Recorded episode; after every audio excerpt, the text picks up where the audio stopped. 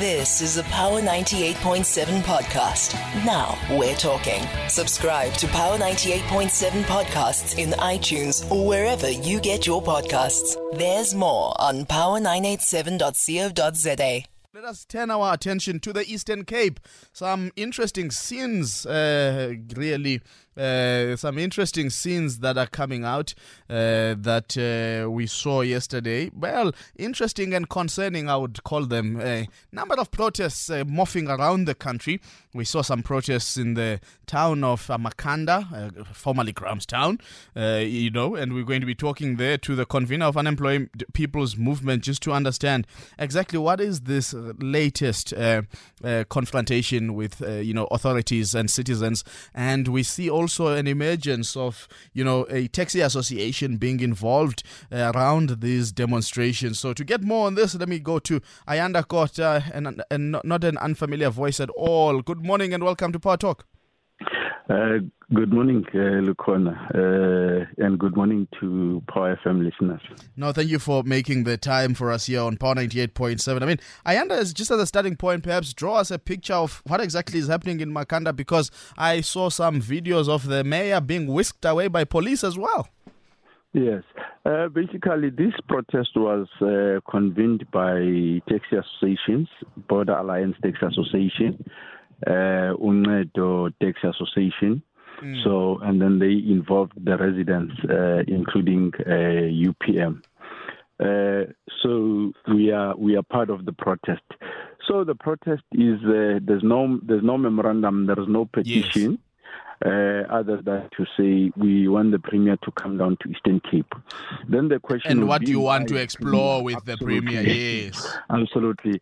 But you'd remember uh, that there have been quite a number of protests uh, because of the collapse of governance in Makana and because of the corrupt uh, uh, uh, councillors, incompetent, uh, thieving, and just uh, total collapse, uh, maladministration, collapse of governance. When we even saw that court action that you embarked on, which then uh, forced the provincial government to dissolve the the, the, the, Absolutely. the, the so it municipal council. Premier, it was the premier who appealed. He was defending the road, Mm. uh, and also the uh, the province has failed to play its oversight ro- role as they are required by law. So I mean, the the premier has got the executive power. So we want to. That's why we want the premier. We want the premier to account to us and tell us why is he defending the road. But what are the So- what is the involvement of the taxi associations? What are the key issues that they are uh, asking for? uh, it's the collapse of uh, infrastructure. It's no longer a, it's no longer roads with potholes. Uh, It's roads with trenches in in Makhanda. There are just no roads, Mm. uh, and and and and these taxi drivers cannot drive. It means that you must pop up money uh, or pay for repairs time and again because of the state of the roads. It's shocks, it's tires, it's this, it's that. Uh, so, I mean, they've been raising these issues as well. So everyone is hurtful, is tired. You'd remember that we did not, we don't have water. We don't have water in Makhanda. It's almost a month. It's almost a month. People don't have water. So I mean, it's those issues. There are no, there are no new issues. Yeah. They couldn't resolve water. They can't resolve the state of the roads. I mean, Now, uh, now, Ayanda, perhaps uh, before we move on, just give us a brief update on that water situation. We did see the gift of the givers intervening, trying to come up uh, with some boreholes as well in certain areas. Um, is that intervention still on, or the municipality has just failed to take over? Because I thought there was going to be a handover process at some point of that infrastructure. Uh, it's uh, it's uh, the the intervention you, you you would refer to it as a drop in the ocean uh, because people are still complaining we don't have water. So you've got bottle uh, what do you call it boreholes here and then. So as you are saying, there was no handover and continuation of that project. Now, Ayanda, let's move on to the other issues. What if the uh, the premier doesn't come down to Makhanda? What then becomes the next step? Do you go to Ebisho or do you continue to demonstrate in, in your town? I think we will. I think uh, what we are pushing for is for everyone. The learners must go to school. That's what we are pushing for. Is UPM Yes. in that? Uh, the workers must go back to work. Uh, this demonstration must be voluntarily. Uh, it must not be Mm-hmm. So it's not a shutdown, It, it's a shutdown as we speak. but a voluntary one? No, we, that's what we are arguing for. Okay. That's what we are arguing for. Uh, to say the kids must go to school and catch up. Uh, those who, I mean, like for example, if you work for Shoprite, you only work four hours. Uh, you pay according to, you get paid according to hours. If you don't have hours, you don't get paid. Mm. And I mean, those women and mamas who work at the Shoprite, you would understand they've got kids, they are spinsters, single parents. Mm. So we are pushing for a for a voluntarily protest where people say, I want to be part of the protest because I feel the pain. Yes. So protest but people will join voluntarily because they feel the pain, they want to be part of the protest. So UPM is currently negotiating and pushing for that.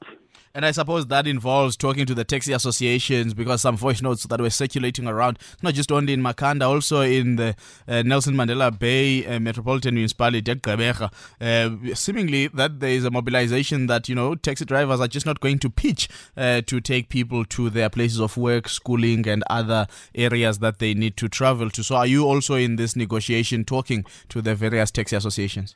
Yeah, we are in these negotiations talking. It's, uh, I mean, you'd also uh, appreciate the fact that it's not easy. It's a very contested terrain. There are quite a number of voices.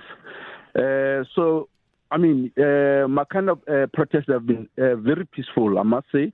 There have been some elements that uh, all of us were not happy, but it has been very peaceful. We haven't seen any damage to property uh, other than people barricading roads. We have been barricading mm. roads and burning tires. Otherwise, there are injuries except people, uh, except police shooting people. So yeah, there are those engagements. Ours, we want to make sure that it's a peaceful protest. Uh, we don't, we don't, we don't take our eyes off the ball. Mm. Uh, but over and above, ours have always been a democratic protest. and I want to keep it like that.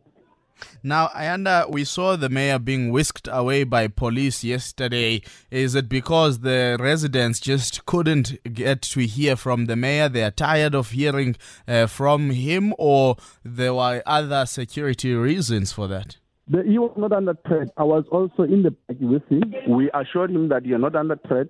Uh, nothing uh, nothing will happen to you. Uh, so we gave him an assurance. And so residents were saying, residents were saying,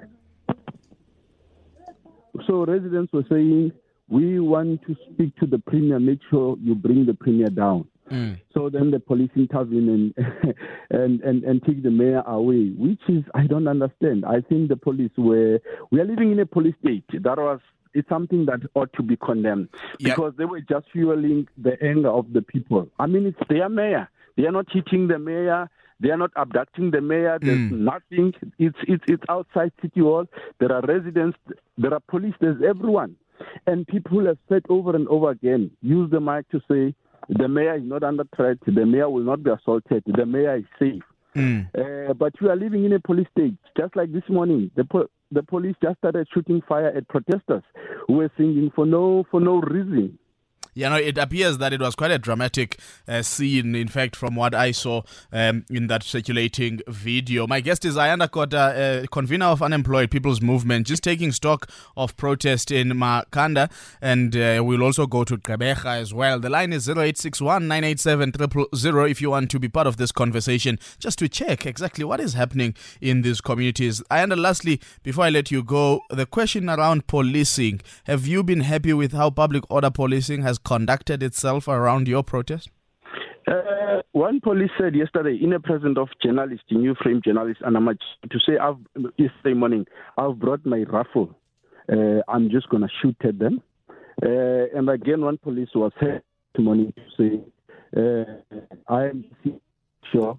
We, I end up losing you. Your line is dying on me. I don't know what's happening. So the other policemen yes. also heard this morning to say we are going to shoot them.